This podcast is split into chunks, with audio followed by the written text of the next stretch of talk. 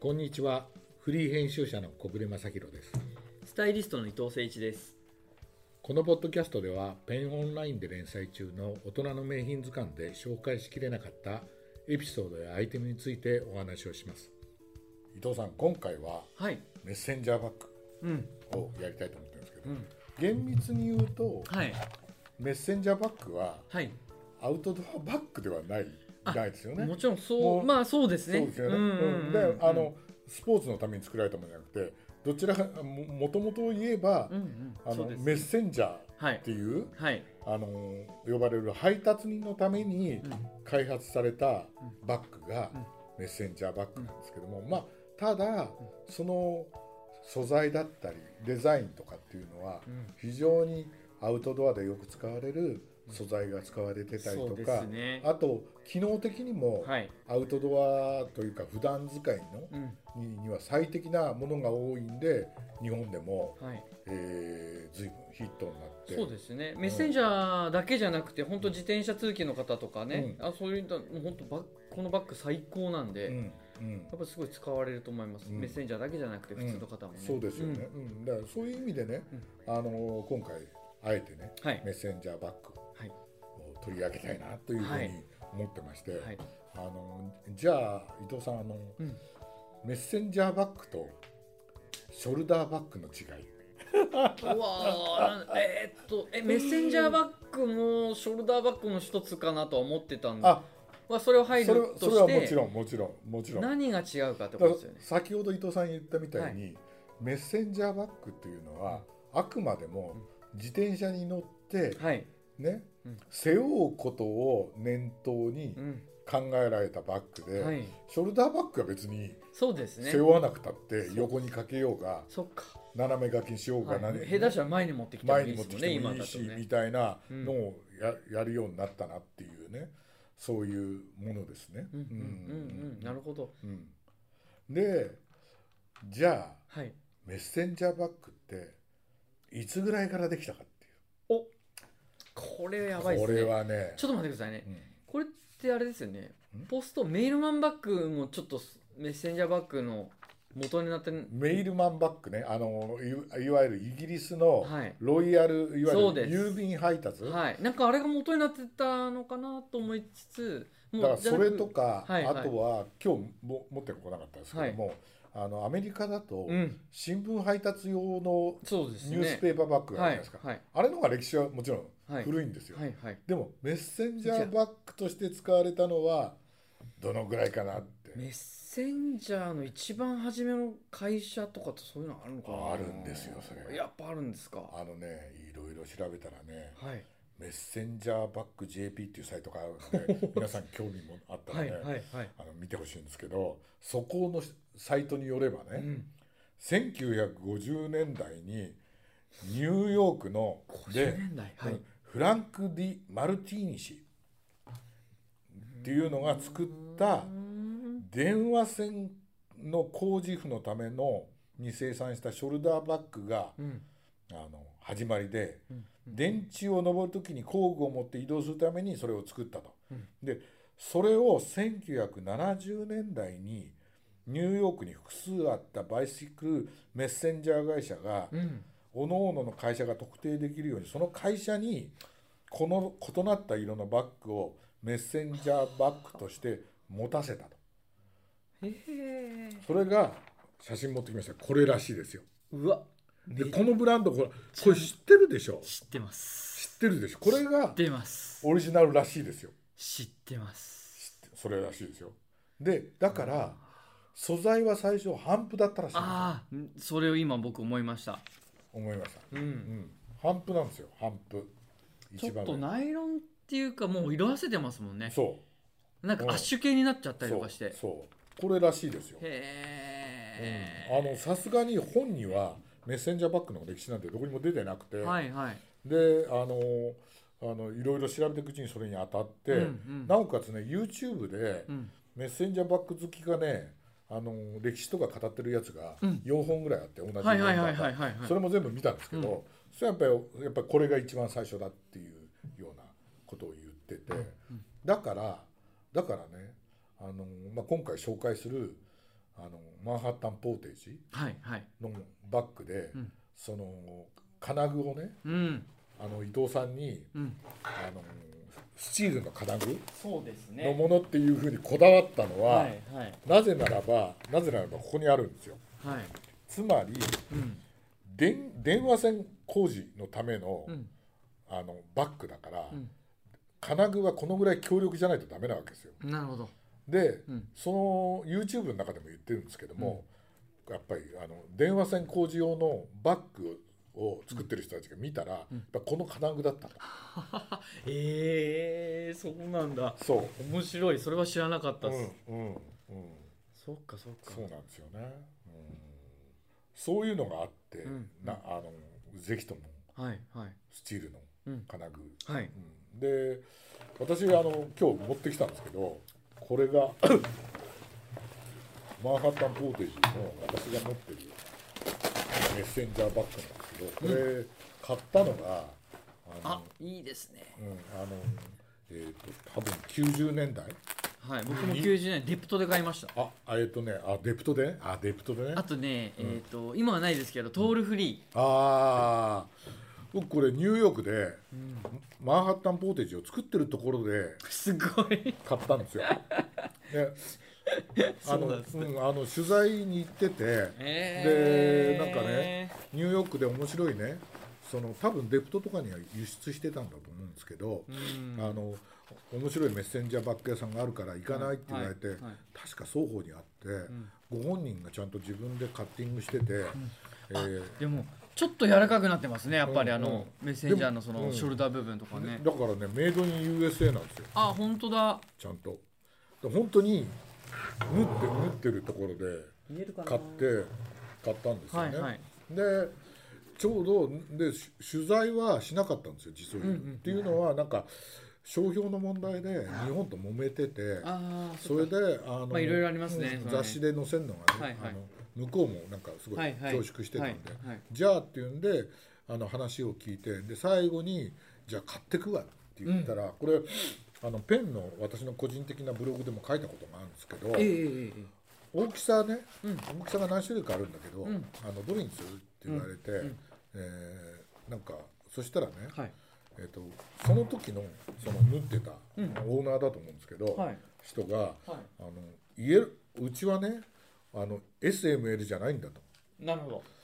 うんイエローページ1冊か2冊か3冊かみたいなすごいいう言い方をするんですよ。うんうんうんでイエローページってあの、はいい、わゆるニューヨークあの電話帳ニューヨークとかね、アメリカの電話帳のことで、それよくあの私なんかの取材に行くとあのホテルからちょっと失敬してきたりとかしてね、はいはいはいはいあれ本当情報源なわけですよね。はいはいでそれをはい運ぶために、だかうんらもちろんあの郵便とか、はいそういうのを、うんあのー運ぶためにメッセンジャーっているわけですけど、多分そういうことからするとあのイエローページも運ぶ仕事を結構やってたんじゃないかなっていうでこのサイズはえっ、とね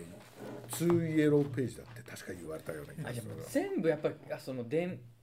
工具っていうかその電話線的な電話線のなのかなからちょっと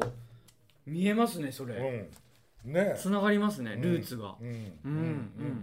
ねだからそのラインによっては黄色のやつもあるんですようんあタグがそっかうんまあ、それは視認性も良くてねっていうね、はいはいはいであのそれはね多分構造にもゆはいはいはい持ってて構造っていうかあのこれってだからすごく簡単に出し入れする、あのやっぱりメッセンジャーバッグって背中にかけてるけど、人に渡す時には前にこういや来るわけじゃないそうですねぐるっと、ね、さっと渡して、はい伝票にサインもらって、ん次のとこ行かなきゃいけないわけだから、はいだからすごいポケットも何もないポケットそうがでねすね手前ぐらいですそうしかないという、はいいやそれも似たようなもんでしまずねあのそのフラップの部分がこう折り込みのそのょこれもそうだよねそうそうトップがねそう全部もうすぐだよにね折り込んでいそういけるような、うん普通はワンホールでそう上から下から上にフラップが来るんですけど、もう開きやすいよううんにうんなってるっていうのも、んまあ、ひょっとしたらそのメッセンジャーバッグのそうあれですよねディテールですよね、うんあそのう横の金具もそうですけど、うんうんうんでまああのマンハッタンポーテージはうん頑丈さと、あの撥水性はいとかを求めはいてはいコーディラナイロうんンを使ったあそうですねコー初デュめラてですのねあのバックあのメッセンジャーバックブランドなんだけどコーデュラをつ、うん使っってた確かね書いてあそうなんあっでたとす思うよ。ねうんうん、そうあのだと思うんですけど、はいであとこれもあのこれその YouTube 見てたら、あの作ってる人たちが言うにはガチャガチャバックルって通称ガチャバックルって言うんだそうです。はあうんね、電気屋さんがつけるはいはいで,、はいであのこれはさいいんだけど、うんあの使うにはさ結構ふあの、うん移動しベルトが移動しづらい、うんだからさあのプラスチックも確かね作った使ったのも、うんあのマンハッタンポーテージがへー結構早かったんじあゃないかな。そうですうんね、うんまあ、今回もそのサブカットでちょっとシティ街中でもうんうんうん普通に持ってたり、ね、あの自転車でメッセンジャーじゃなくても乗れ、うん持てるようなこういう XS とかそうね普段使いにはこっちの方かがなりうん5つぐらいかなそうサイズ、だ展だっ開しててるさんで俺本当にずっとつけ使ってたけどさ、うんこのベルトなんかさ、うん本当にあのたまに刺さるよあ痛いです痛いんよだもね痛いですよねただそれぐらい頑丈じゃないととそう荷物も運べないしそうそうだからよくメッセンジャーバッグは、うんあの背負うんだけど背負うよりも体に巻きつけるっていうか、はいはいだからほはらい短くしてさそうですねこんなねあの持ち、ち方がかっこいいんですけどねそう短いのがね、はいうんね伊藤さんじゃああれ私もこれそんね、うん今日持ってきたの私物ですもんねうん、私物よ、ねえ私物よ、はいはいはいうんそう本当に二十何年前ニューヨークですごい買ったやつで、うんうんでそっちちょっと似てるんだよねすごいねもうめちゃめちゃ似て嬉ますしいよ嬉しい、ううんんで開けてみると、はいえーポケットどっち僕のやつまああの新しい方は、現行のやつは手前ですあねでジッパーついて手る前って奥の方かジッパー僕のね方感激したのはね外外側についててあ本当だこれだけなんですよこれだ内側けなのの中でもそうフラップ部分じゃなくて外の方についてる、うんそうえーすごい多分ねん多分、ほらメッセンジャーってに書類の出し入れとか荷物の出しは入いれあはるいじゃなはいいはいだからそこで邪魔になる邪魔になるから、はいはいこっちにつけた傷ついちゃううんし、うんそっかそっかそうでだからストラップも何もなくて、んベルクロなんですけどこれも同じベルクロだけど、はいあこれ逆になってますあねなんだあのあのくっつける部分とオスとメスが逆オにスなとっメてスがる逆だこっちはあそうこれはねここについてるけどがこういうねニットとかでつくんだよねザザってバリバリってねバリバリってだからそれしないようにそうなったのかな手は前はあのこのけ毛羽立ちの方でこっちはジャリジャリのい方で、はいはいはいねはい、はいあこんなに差が仕様が変わるんですねだからちなみにあのタグもうん似てるけど、ん私の場合は一応あの自慢じゃないけどメイドインあ本当だマンハッタンポーテメージイドインでこそうっちはマンハッタンポーテージだけみたいなね,、は全然違いますねうん、ねだから微妙な違いなんだけど、うんうんうんだから明らかにこれはねこっちはアメリカで作ってたみたいななんか そうですね選べるわけじゃないんだけどなんか USA のねマークもそあうりまそしうたそもうんねそうそうなんていうのもねあって楽しいですねねであの伊藤伊藤さんに見てって言ったんだけど見る時間がなかなかった すいませんあのあのプレミアムラッシュっていう、ね、プレミアムラッシュねこれはね2012年のやつで、うんうん私ねケーブルテレビで一回見てねすっごい面白かったのでで今回見たんですけど主演がジョセフ・ゴードン・レビットはいって言って、はいあの最近だと「スノーデン」とかさ、うんね、あのインセプションとかさあの辺出てるんでそのバイクあのメッセンジャーが主人公の映画でしかもさこれ撮ってるのがニューヨークなんですよ。ああもうまさしく舞台もそのまそまうですねでいかに荷物を運ぶかっていうのと、その裏にちょっとあるある事件があうっんて、うんその事件もなんかすごくそのねあのーあのー意味深な事件で、うんうんあのいかにも映画になりやすいような感じででもあのニューヨークを疾走するねあのメッセンジャーたちと、うんあの警官たちもねバイクにあの自転車に乗はいってはいはいはい追いかけるっていうそうなんですね。ねおおすこごれい結構楽しいあのニューヨーク好きの私としては絶対外せない映画だった実を言うとこの映画に使われた、ね、メッセンジャーバッグはなんかこの映画のためだけに作ったらしいってことをなんかあそどうなんですねどこなのかなどこなのかなおーすごいっすねなんて思って言ってますけどね。はいはいはいうんあのープレミアムラッシュはさ12年2012年だけど、はい日本でもそれ見た記憶あって今回見見や見ようと思って見忘れたんですけどあの草薙剛あとかそさっかそっかそうですね飯島直子とかさ、はいはいはいあが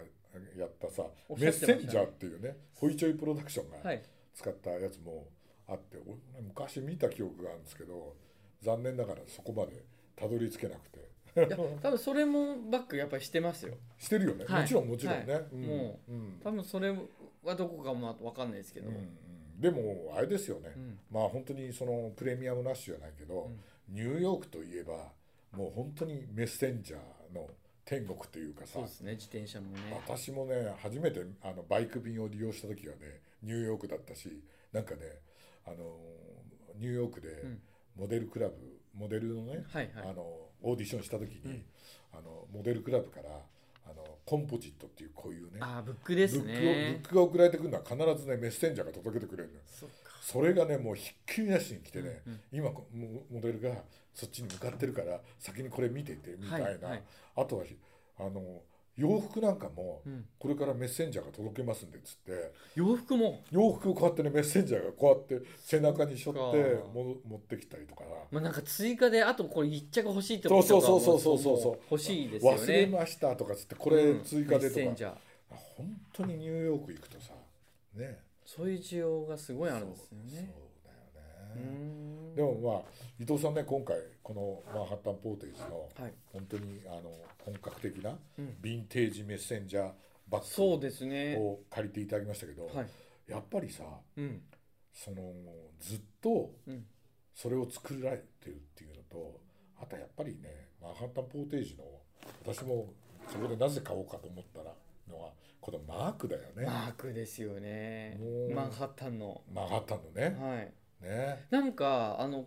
今年、うんまあ、これ多分その2023年なんで40周年らしいんですよあなんでそちょっと面白いイベントたくさんなんか詰まってるらしいのうで来年がねはい、 1983年がうん、そうか来年というか今年だねそうです今年が今はねそれですそけうどだねね今年多多分この公開された時にはもあのいろんなイベントを組まれるそうなのうで,、んで35周年前にはこうピーター・サザーランドが写真集出したりとか、はいあらそれこそれそさっきメねッセンジャーとか、うんみんな使ってるストリートのストニリューーヨートクねのうん写真集とかも出して今年は40周年なんてちょっといろいろあるらしいので楽、しみだねちょっと注目のはい、ブランドの一ついじゃやないか本当にこれこのバッグを使ってる人を日本でもうん見ない日はないぐ そうでらいすねそうですねいや皆さんねはいよく使ってらっしゃるからねうんあれだと思うんですけどじゃあ40周年記念ということではいなんか新しいこと我々もねうんなんかそういうのをどっかで助けられればいいなってそうですね思いますうねんありがとうございましたありがとうございましたはい